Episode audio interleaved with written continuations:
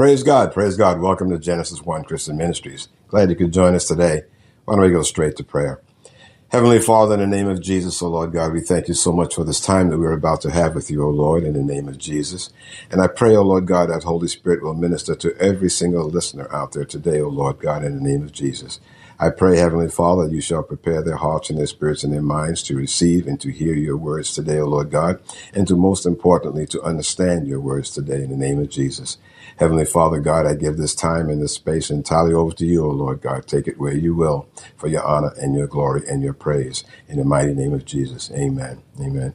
Praise God again. Welcome to Genesis 1. And today we're going to go straight to the Bible. So now's a good time to say if you don't have your Bible, why don't you hit pause Go and get your Bible, maybe a highlighter, a piece of paper, and a pencil to take some notes so Holy Spirit can remind you of what you hear here today uh, and keep it there for future reference, okay? So today we're going to start with going to Exodus 25, verse number 1. Exodus 25, verse number 1. Praise the living God. And it starts off in verse number 1 by saying, And the Lord spake unto Moses, saying, Speak unto the children of Israel, that they may bring me an offering of every man that giveth willingly with his heart, you shall make my offering. Okay? Every man that giveth it willingly with his heart shall you take my offering. Amen? Okay. So here the word of God there says willingly. Now this is speaking about giving, of course, but it, it boils down whether or not we willingly give. And the reason that we willingly give is because we want to. We want to. This I call an attitude of want to, quote unquote. I call this an attitude of want to. Now, this particular scripture, as I said, is pertaining to giving, but the want to attitude goes further because of the fact that it also pertains to other parts of our lives. While we have a call from God, okay, we all have a call from God. I go on to say that if you're listening to this message, it's because you've had a call from God. Okay. While we have a call from God, we need to understand that it goes much further. We also have to have a, a, a want to attitude when it comes down to pertaining to the call of God. You have to want to answer the call of God. Want to is a powerful thing. With it, we can do a job well. We can lose weight. We can keep our houses clean. We can save money. We can get out of debt.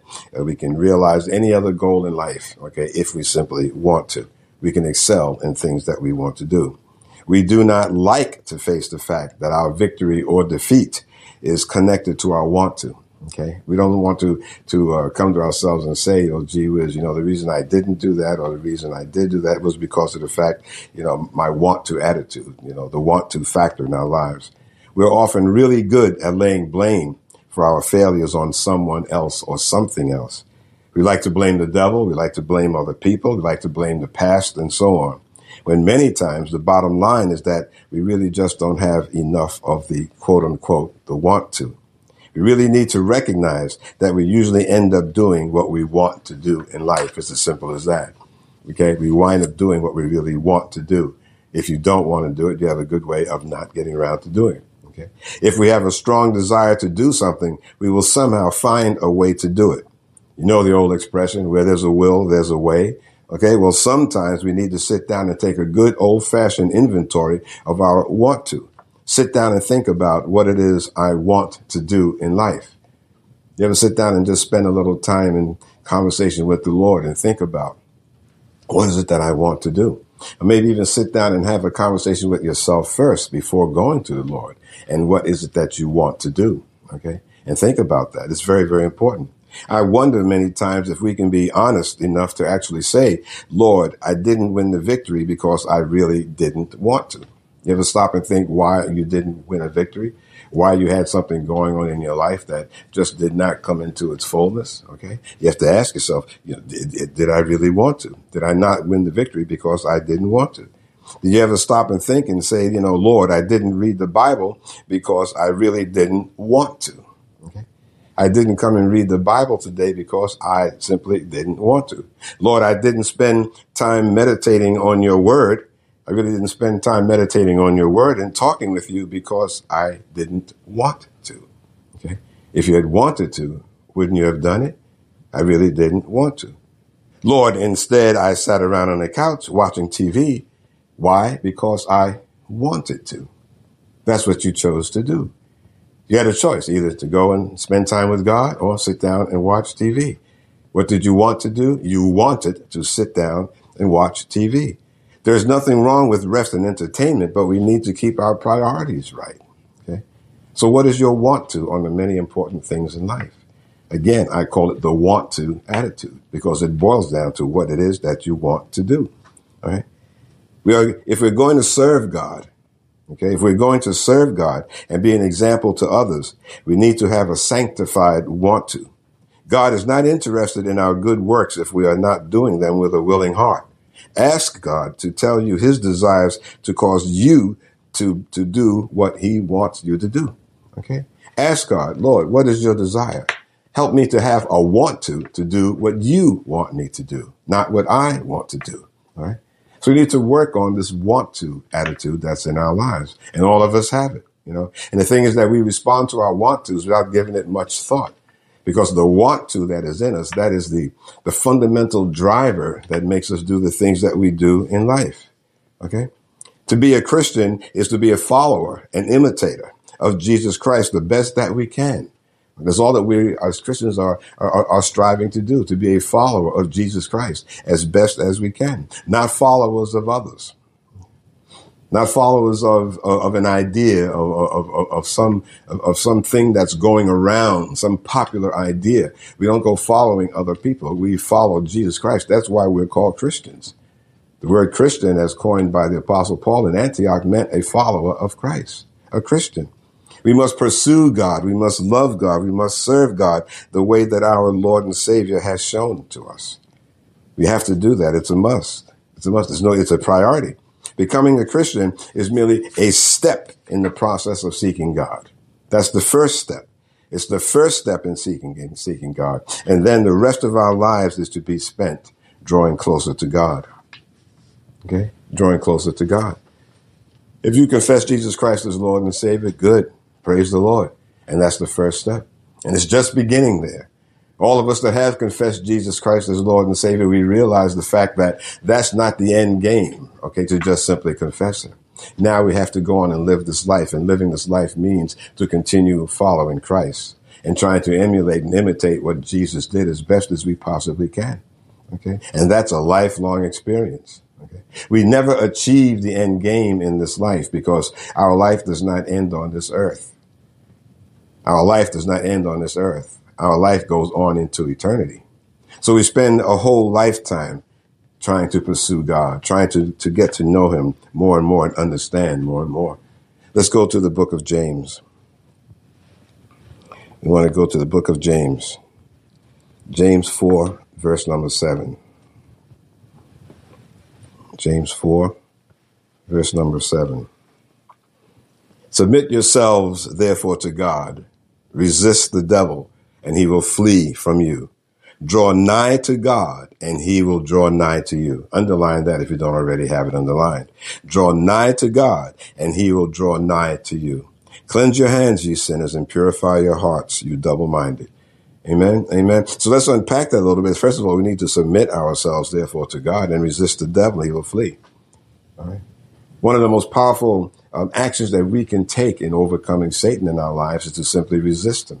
Resist him. Don't try and figure it out. Just don't do what he's leading you to do. Just don't do what he's trying to get you to do. Just don't do what someone else coming across your path trying to, to tempt you away or trying to pull you away from the Lord. Simply don't do it. Resist it. Resist it. And the word of God says that he'll flee. Okay. And then the next thing is that if we draw nigh to God, then he will indeed draw nigh to us. All right. Okay. We have to think about this whole idea of seeking God. It's, the concept of attracting the presence of God. As we draw near to God, then He will indeed draw near to us. Okay. You see, but you have to want to. You have to want to. God knows your heart. God knows your heart, you know. And if you're saying, "Oh yes, Lord, I, you know, I want to know you, I want to know you," but then you don't do what is required for you to draw near to Him, then according to the Word of God, then He's not going to draw nigh to you. Okay. You see more if we go to Second Chronicles, Second Chronicles 15. Second Chronicles 15. And we want to start with verse number one. And the Spirit of God came upon Azariah, the son of Oded, and he went out to meet Asa and said unto him, Hear ye me, Asa, and all Judah and Benjamin. The Lord is with you while you be with him. And if you seek him, he will be found of you. But if you forsake him, he will forsake you.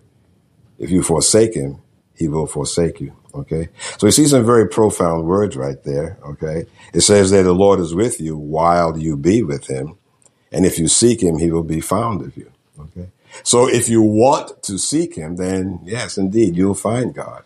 You will indeed find him. But if we also choose like we don't want to do that, if we forsake him, then he will forsake us too. So we have to make sure that every bit of our lives is dealing with, with, with, wanting to, to, to be with God, wanting to hear God, wanting to spend time in conversation with God. But that can only be done if we want to. Verse number three goes on and says, Now for a long season, Israel has been without the true God and without a teaching priest and without law.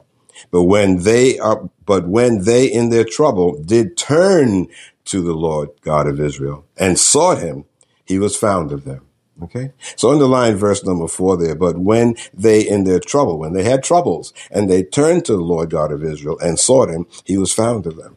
Okay. So it goes down to what we oftentimes do in our lives. All right. When we have a problem, a big problem that rises up, you know, we, we, we run to God. Then we want to. Okay. There, our want to factor is very, very high because we're in trouble. Okay, we're in trouble. We're, we're in over our heads. So then we go seeking God, you know, because of the fact that we want to. And it says there that, that when they're in the trouble, they turn to Israel, Lord God, Lord God of Israel, and they sought him and he was found of them. Okay. So if you want to seek God, then you'll certainly find him. He will indeed acknowledge you. But don't let yourself just get to the point until when you're really in something above your head, when you're really, really in trouble. Develop an attitude of want to at all times Okay. We should be ag- acknowledging God and seeking God and giving thanks to God when things are going right, when things are going well, when you've had that victory.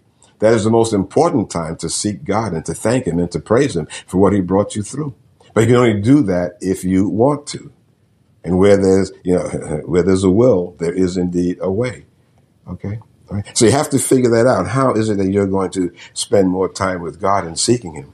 God's presence comes in the person of the Holy Spirit.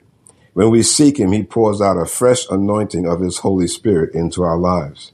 We see in scripture that he touches or gives a fresh anointing to certain people or groups of people in special ways at certain specific times. Okay. So that tells us also, the word of God tells us that, that, that there are, that there are continual uh, fillings of the Holy Spirit. Okay. There's the original, the initial filling, which is called the baptism of the Holy Spirit. And that's when you come to Jesus. That time when you, when you first give yourself to the Lord, you ask Lord Jesus to come into your life, to control your life because you can't do it yourself. Lord, I give my life to you. You are the son of the living God. Oh Lord Jesus, come into my life. When you do that and you accept uh, Jesus Christ, the, the Bible says that you are born again. You are a new creature in Christ Jesus. Okay. And what that born again process also entails is the baptism in the Holy Spirit. Okay. Now, after you've been baptized in the Holy Spirit, okay, this is that initial thing, which is a one time deal.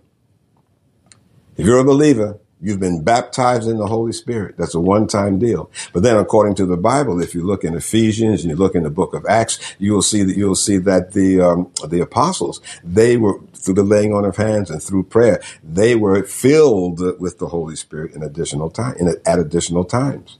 It's in the word of God.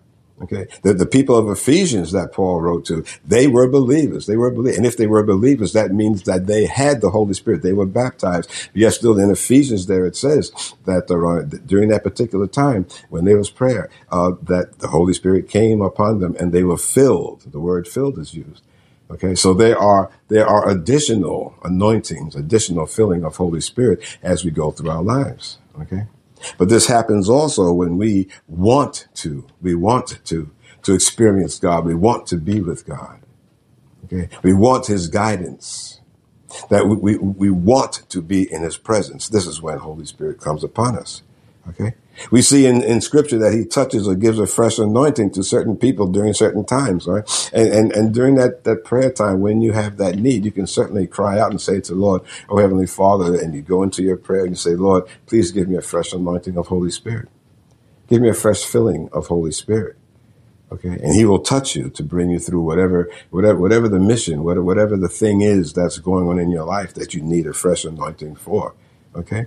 We first come to Jesus. We are baptized with the Holy Spirit, as I said, and the part of the new creature, the, new creative work that God has done in our lives. So you have a new creative work that was done in your life if you've received Jesus Christ as Lord and Savior. And if you haven't received him yet, I say this again, that now is the time for you to, to really cry out to the Lord and give yourself to the Lord and have him come into your life to make whatever's going on in your life right, to make it right. Okay, we have so much going on in the world around us today, so much going on with our families. I mean, and, and you know, the economy, and I won't get into all of that again. I've talked about it in too many past sermons, but but now is the time for you to come to the Lord. Time is getting short.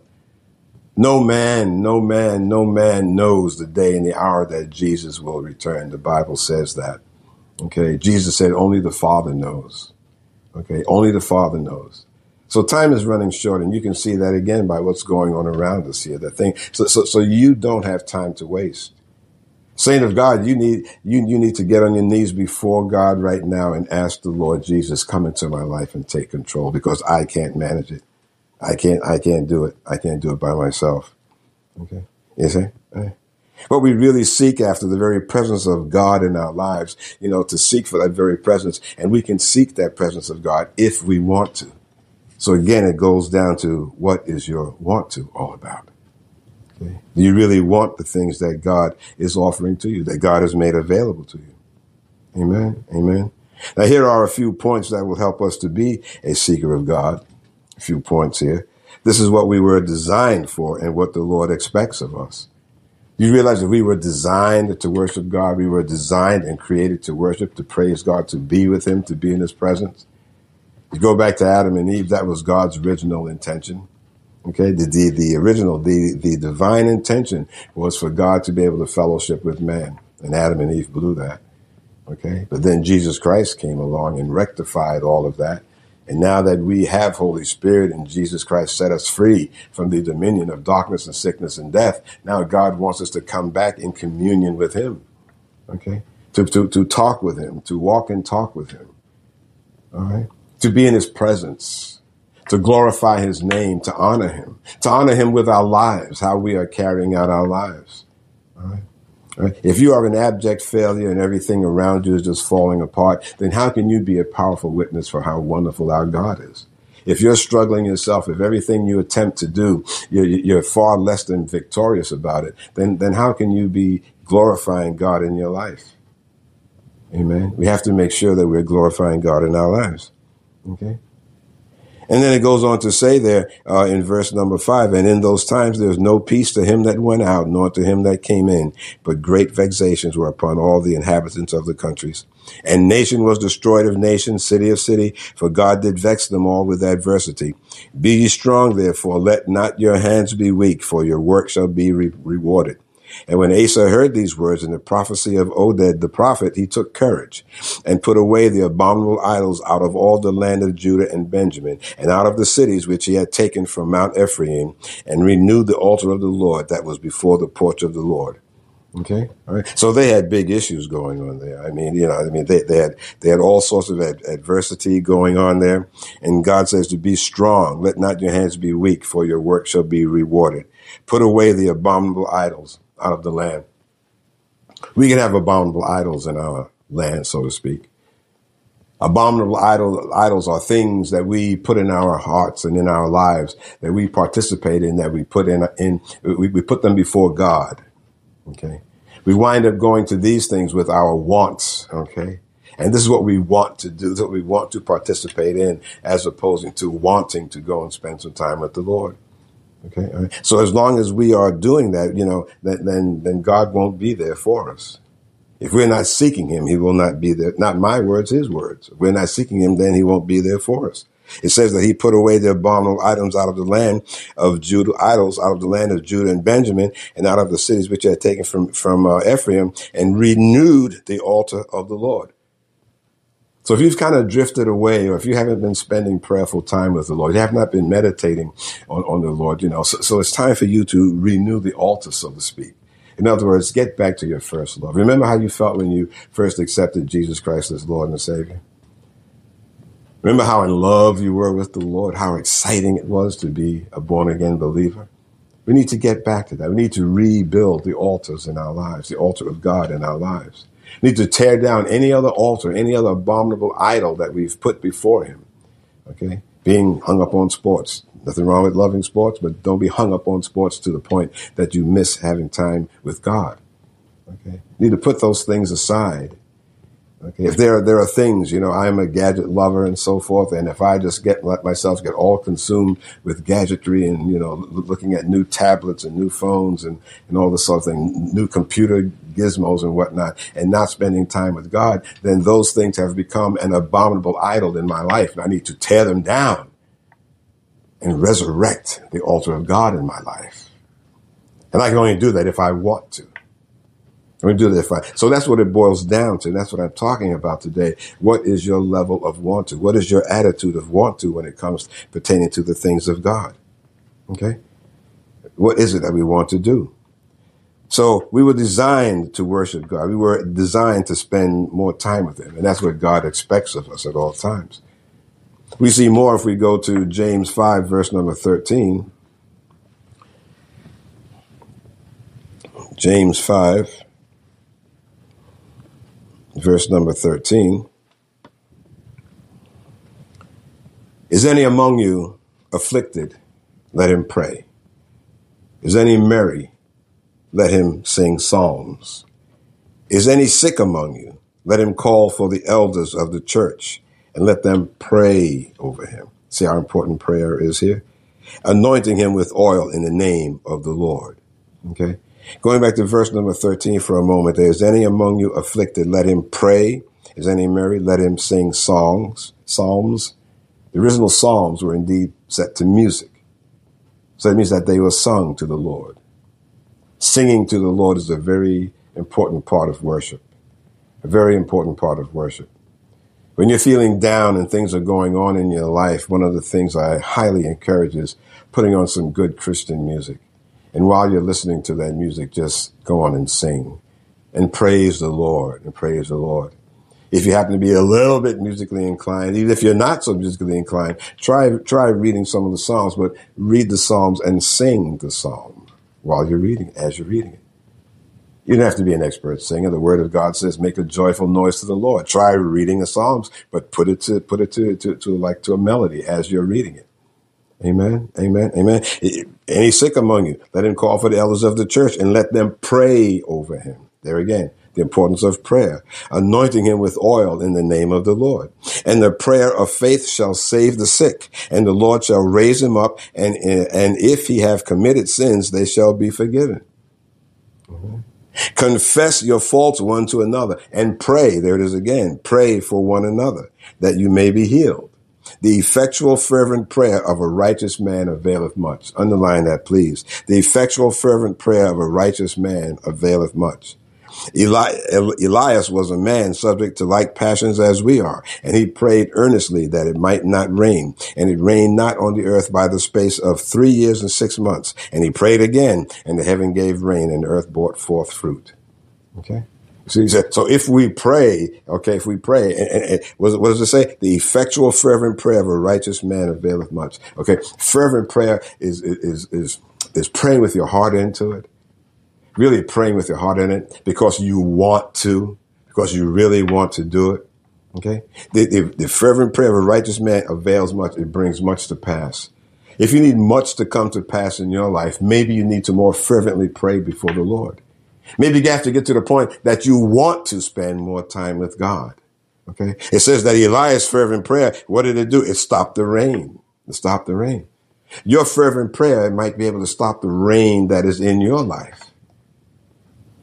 The rain that is in your life that is giving you so much heartache right now, that you're troubled so much with. Okay. Now, fervent prayer is something that we need to want to do. That means that it is not a passing prayer. It's not a quick, oh, praise the Lord, I love you, thank you, Lord. Okay, I'll talk to you later, Lord. I got to go to work. Fervent prayer is you getting down with God and you saying, Heavenly Father, in the name of Jesus, I know you know what's, what my need is here. I know you know what the difficulty is. I know you know what the challenge is, oh Lord. But Lord God, I know that you're greater than any change, any, any, any fear that is in my life. You are greater than anything that is in my life that is driving me nuts right now. Oh Lord God, please, Heavenly Father, lead me, guide me. What is it that I need to do? You can do this if you want to. Okay. And that fervent prayer, you'll be surprised when you see how much change it brings into your life. How it will eliminate. God will take away that thorn that is in your side. Okay. But that doesn't come with a passing prayer. You have to want to spend some time with God. You have to want to. Okay. Right.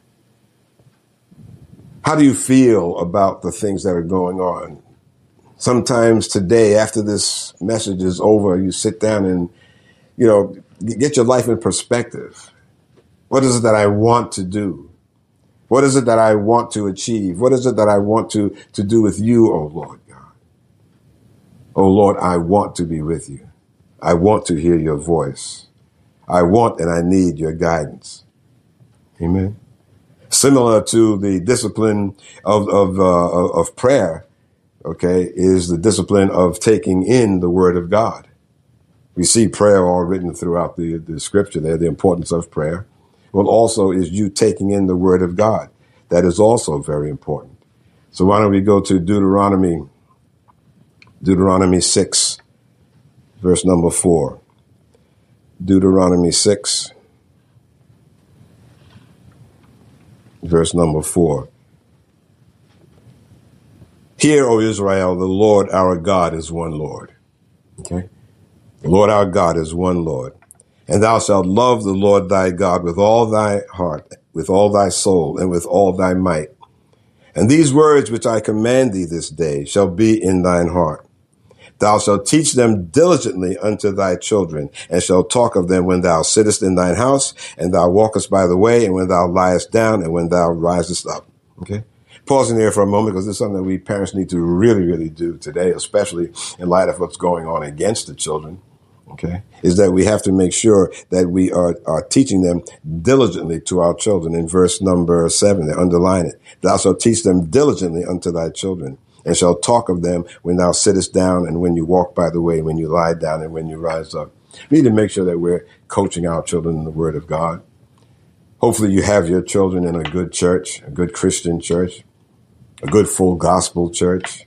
Amen. Amen. Amen. And, and then just don't let it end, you know, for the couple of hours that you spend in church there, but let it go into the time when you get home.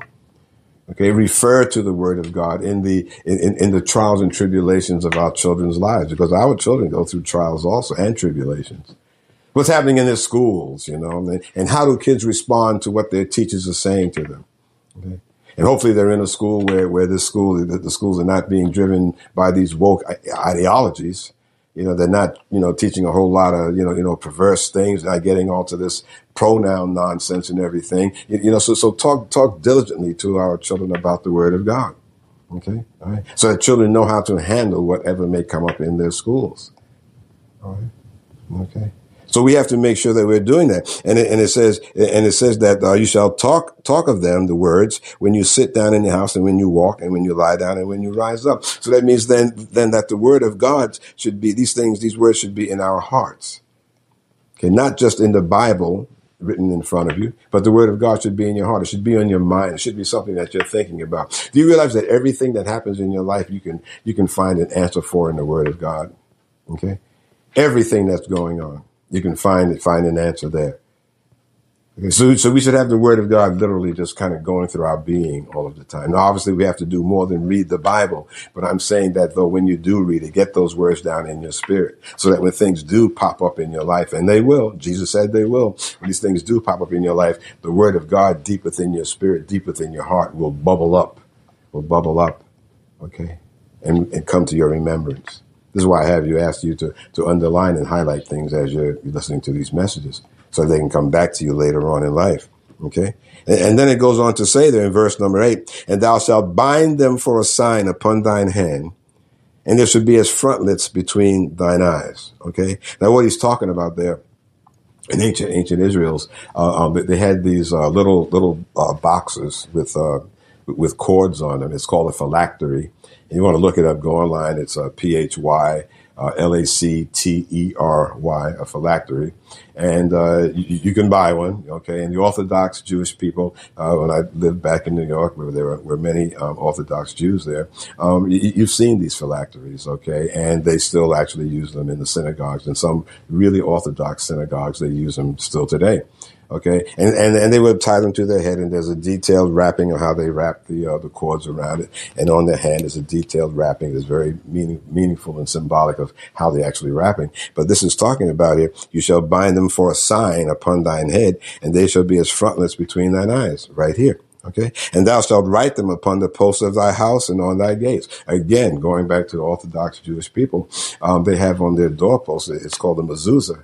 And in that little mezuzah is a scripture written, and I believe it's something from the book of Isaiah, if memory serves correctly. Okay, and I still I, very, very, very, very prominent again back on the East Coast, New York in particular, where I lived.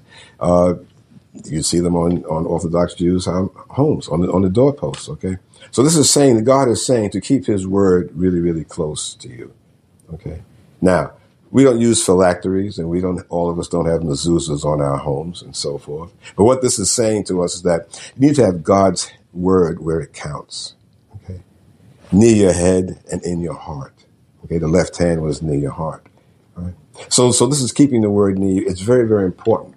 But we can only do that if we want to if you don't want to go through uh, um, uh, uh, thinking about the word, talking about the word uh, diligently to your children, and, and doing it when we rise up, doing it when we go to bed, doing it when we're sitting down, and so forth. If we don't want to do that, then the things that God is telling us to do in response to that just simply won't happen in our lives.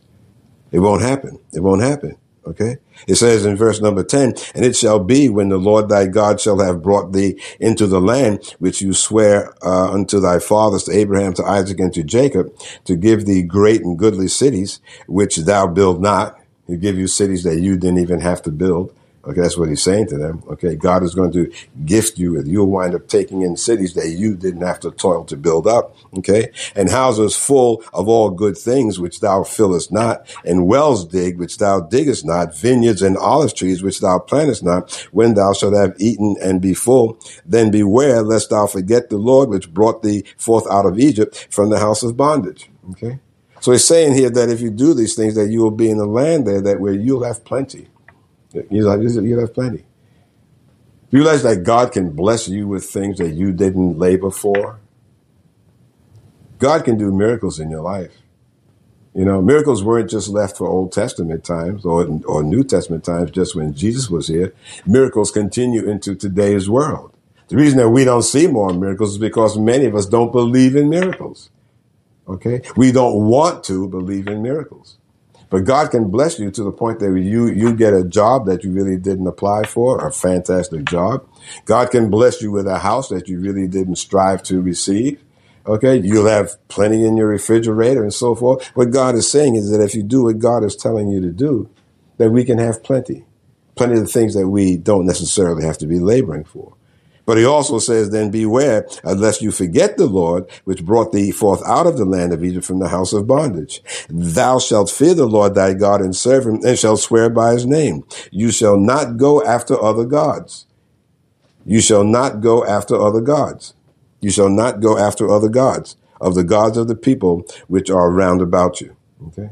So we don't go after the other gods and we see plenty of other gods out there today. You got the God of climate change. You've got the God of all this perverse behavior. Okay, these are the things that are becoming gods to the people that are not believers, who are unbelievers. Amen. Amen. So we have to make sure that we're following and doing what God wants us to do. And do not forget Him. Okay. But we can only do this if we want to. That's the whole key again. Okay. We see if we go to Joshua 1 5, 1 5, Joshua 1 5.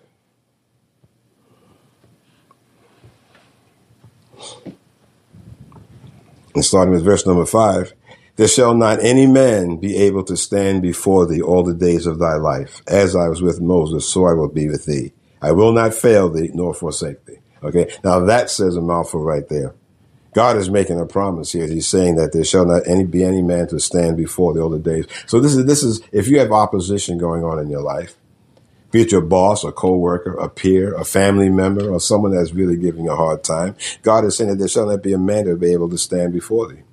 So that means then if you want to believe what the word of God is telling you, that means you shall not fear whatever predicament, quote unquote, you might be into today. Whatever is going on in your life that has given you such hardship, God is telling you there shall be no man that shall stand, be able to stand before you. Okay. He says that, that, that as I was with Moses, so I will be with you. I will not fail you nor forsake you. Okay. So God is with you. Understand that and believe that. And you can believe that if you want to. You can believe it if you want to. Now, if you simply don't want to believe it, then you'll simply dismiss it. Oh, it's another scripture. Oh, it sounds so good. Yeah, he was saying this to Moses, you know, okay. And, and, he said this to Joshua rather, and he says, as I was with Moses, and so that's a nice scripture, but it doesn't apply to me. So if you don't want to believe it, then you won't believe it. And as a result of that, then you will go on and you will continue to struggle in your life. Okay. All right. Now, if this only applied to Joshua, why would it have been penned into scripture? Why would God have told this to be written down into a book so that we can read it later on? Eons later, millennia later, why would it be written down? Because this also applies to us. God is with you. He will never forsake you. All right. Verse number six says, be strong and have a good courage. Okay. Now you can believe that if you want to. Are you going to be strong and have a good courage in spite of what is going on in your life? You worry so much about tomorrow, you know? After church on Sunday, you go to bed Sunday night and you got Monday morning back to the grindstone again. Right? And you're worried about Monday morning. Be strong and be of good courage. Okay, because today and tomorrow God is with you. All right? And he will not forsake you and he will not leave you. Okay. It says again, verse number six, be strong and of a good courage, for unto this people shalt thou divide for an inheritance, uh, divide for an inheritance the land, which I swear unto your fathers to give them. Only be thou strong and very courageous. There it is again. Underline it, please. Only be thou strong and very courageous that thou mayest observe to do according to all the law which Moses my servant commanded thee. Turn not from it to the right hand nor to the left that thou mayest prosper whithersoever thou goest. Wow. That you may prosper wherever you go. You want to prosper, then you start believing this if you want to. He says to be strong and very courageous that you may observe to do according to the law. Okay. Don't turn to the left or to the right. In other words, keep your eyes straight on God. Don't let, don't let something distract you to take you to the left or to the right. Keep your eyes straight ahead and stay focused on God. Okay. Because he said he's not going to forsake you. And if he says that, so if you do that, so thou mayest prosper whithersoever thou goest. Okay. So that means not only where you are today, but it's where you're going in the future. You keep your mind stayed on God. You meditate on his word. You do this if you want to, and then you're going to wind up prospering wherever you go. This book of the law shall not depart out of thy mouth. This book of the law shall not depart out of thy, thy mouth, but thou shalt meditate therein. Thou shalt meditate therein day and night that thou mayest observe to do according to all that is written therein. For then thou shalt make thy way prosperous, and then thou shalt have a good success. Okay? So he's giving us some structures, instructions here. He's given us some insights. He's given us some insights. He says here in verse number nine, have not I commanded thee? Be strong and of a good courage. Be not afraid. Be not afraid, neither be thou dismayed, for the Lord thy God is with thee whithersoever thou goest. Okay? Now you can believe that if you want to. If you think it's a merely a bunch of words written on a page here and you just don't want to, you know, believe it, okay, then you'll suffer the price of not wanting to believe it. You'll continue struggling. Okay. But if you want to, then you get down in your spirit there where it says, this law, book of law shall not depart out of thy mouth and thou shalt meditate therein day and night. That means that not, not just on Sunday when you're in church. Okay.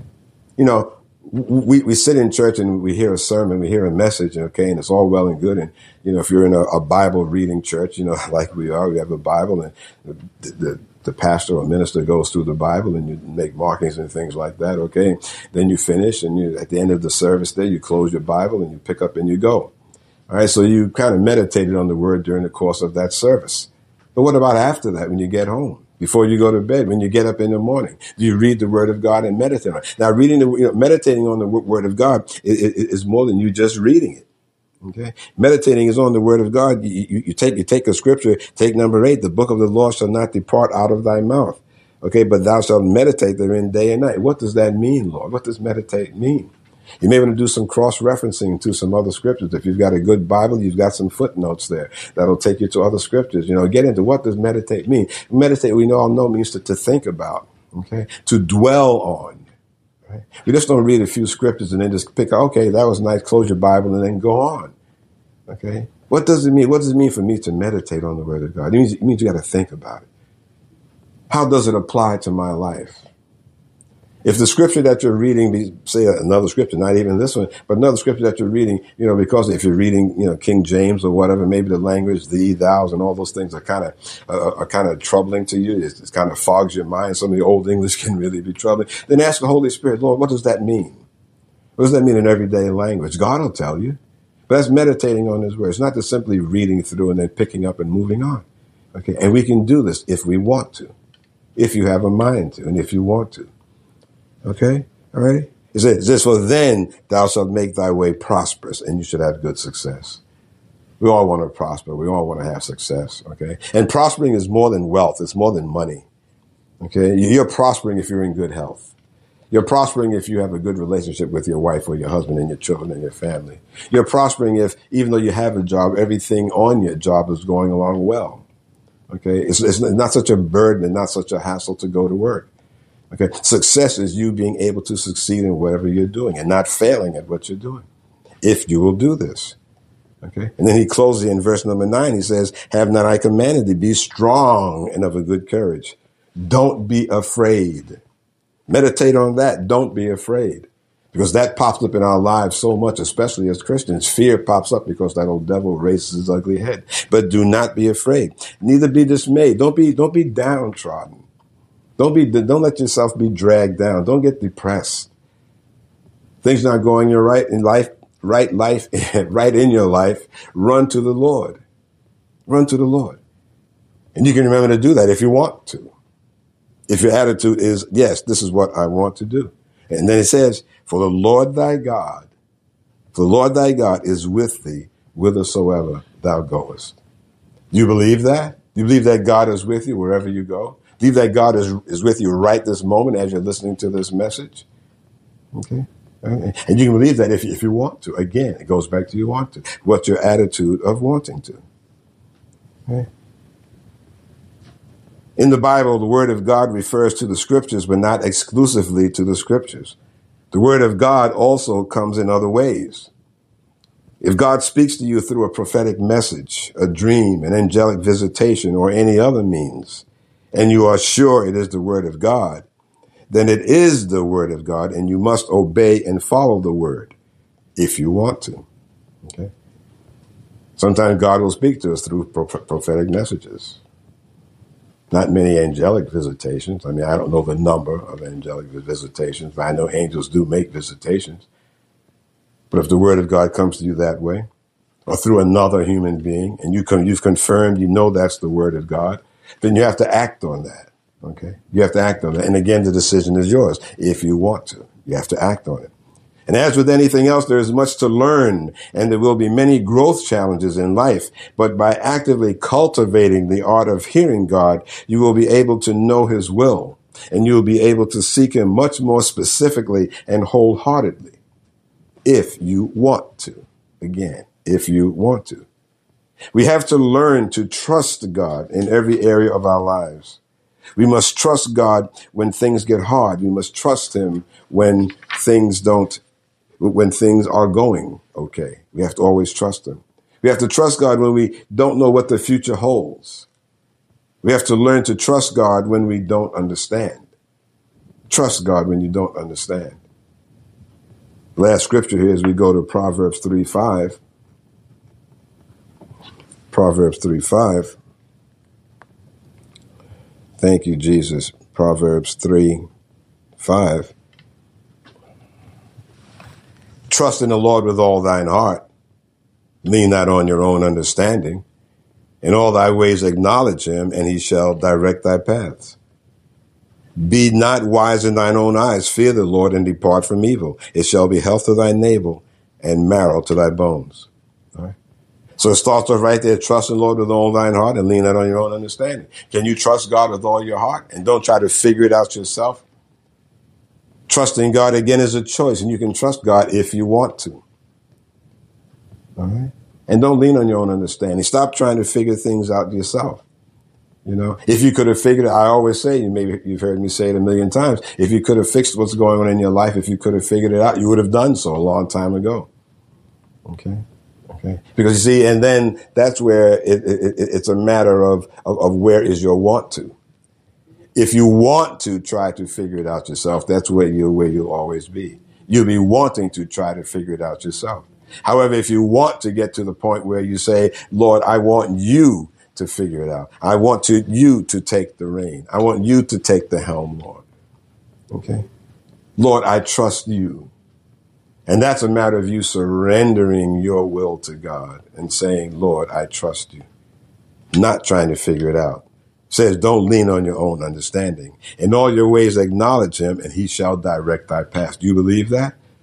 Again, you can believe it if you want to. All right. If you simply trust in the Lord, and don't lean on my understanding. I'm not going to try and figure it out. I just acknowledge the fact that you are God. Lord God, guide me. And he said that he will direct your paths. Don't be wise in your own eyes. Again, that's thinking that you are the end all, know it all for your life. Well, you're not. You're not. Oh, Pastor Mike, this is my life. This is my life. Oh, yeah. Well, the Lord gave it to you. The Lord gave you that life. Okay. And you keep on doing what you're doing and you're going to continue to simply just mess up your life. All right. You have to get to the point that I'm not going to be so wise in my own eyes. I'm not going to start thinking that I'm the end all be all of everything. I have all of the knowledge. And that's prob- that, that's part of the problem that's going on in the world today. There's so much arrogance out there. So much arrogance. Many men think they have all of the answers. Many men think that they have the answers for your children. Many men think that the state, the government should raise your children. That you as a parent, you don't have any say. This is such arrogance, it's unbelievable. But arrogance is all wrapped up in pride, and that's a whole sermon in itself. But arrogance is all wrapped up in pride, and that's the same the same initial sin that got Lucifer booted out of heaven. Okay. He was in love with himself, how beautiful he was. Wanted to exalt himself to the very throne of God. He wanted to be God. Amen. So, so, so, so we, we can't be wise in our own eyes. Don't think that you are Mr. Know-it-all. You are Miss Know-it-all. That you know more than God. Fear the Lord and depart from evil. Okay? And fear the Lord here, fear means reverence, not that we should be afraid of God like he's a monster, you know, or something like that. Fear in scripture means to reverence the Lord. To have reverence for the Lord. Fear the Lord and depart from evil. Get away from the evil, whatever evil may be going on in your life. Get away from evil that is surrounding itself around you. Get away from evil that may be trying to present itself for you, to you. Amen. And doing that will be health to your navel and marrow to your bones. Amen. So we see here that it's talking about trusting in God. When God gives you an instruction, we must trust him enough to do what he says to do. As humans, we make decisions based on our own wants and our own feelings and our own desires. Although our intentions may be good, choosing, choosing our own personal desires may not be what God wants for our lives. Okay? What we think is good for our lives may not be what God wants for our lives. Okay? God knows the past, the present, and the future. God knows where you are heading. God knows where he wants you to go, you see, but we also have a choice where that ends up also. God can have, have a desire for us to achieve a certain end. Yes, though we have, we have, we have, we have, we have the ability to choose to do what we, what we want to do. And if we don't want to do what God wants us to do, then our life takes a, a path that God does not want us to take. Okay. God loves you, saint. God loves you. He doesn't want you to struggle. He doesn't want you to be failing. He doesn't want you losing sleep at night. He doesn't want your children to be running crazy, to be running rampant. He doesn't want your spouse, your husband, or your wife to be running off and saying and doing doing the things that they're doing. Amen. God wants your life to be whole. But your life can be cannot be whole if it is absent God. It simply does not work. Your life cannot be whole if it is absent God. That is the one critical component that we all need in our lives. You may have heard me say before that we, all of us have this, this hole, if you will, that's in our center. And many times we try to fill that hole with, with alcohol, with drugs, multiple women, multiple men, you know, you, you, know, lying, cheating, stealing, whatever it is, we try to fill that hole, that vacuum with many things. The only, the, the only thing that will fit that hole is God. It's like like the old, you know, trying to put a what is it, a square peg in a round hole. We try to jam all sorts of things into that hole, but it just doesn't fit. It doesn't work. We're incomplete without God. If you're working through your life and you're going through your life without God, then then you're crippled. It's like you walking around with that hole right in right in your middle there. Okay. And if it's empty and the Holy Spirit's not in it, God is not in it, then all sorts of other demonic things try to fill that hole. It winds up guiding your actions, making you, helping you to make decisions, which are ungodly decisions in many, many cases. See, we can get away from all of that if we want to. Simple, simple as that.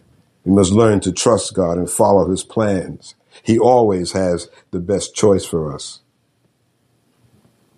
We have to trust God's leading, even if what He wants for us goes against our personal desires. I say that again, and I can't emphasize it enough even if what we think is the best thing for our lives, if we follow God's lead, leading, I guarantee you it'll be far better than what we are choosing to do for ourselves.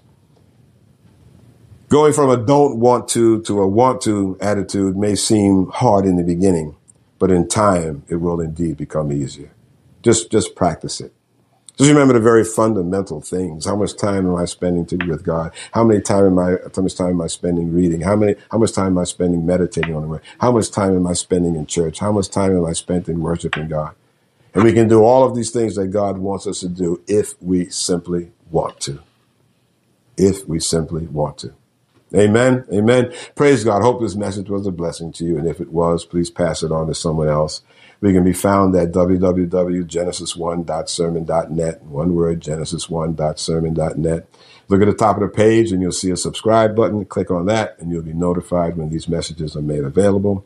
Uh, we're also still on YouTube, Genesis One Christian Ministries. Uh, we have our apps for Android and Apple phones, and the apps can be found free of charge on their respective uh, Play stores. Amen just download it and uh, uh, then download our messages. You can download the audio only portion if you want to. Uh, you can save it for later, later listening to or later viewing, whatever your heart wants to do. Amen. I pray you'll go and visit our site there and pass it on to others as Holy Spirit so guides. Praise God. Praise God. Let us close in prayer. Heavenly Father, we thank you so much for this time that we've had with you, Lord God. And now we pray that as we go through the balance of the day and the week ahead of us until we gather again next time, O oh Lord, I pray that we shall remember these words and keep these words deeply rooted within our spirits so that they cannot be stolen away by the evil one, O Lord. Heavenly Father God, we praise you, we magnify thy most glorious name, and we bless you in the mighty name of Jesus. And altogether the church said, Amen. Amen. Praise God, praise God again. Go forth and be blessed. And remember always that Jesus is Lord.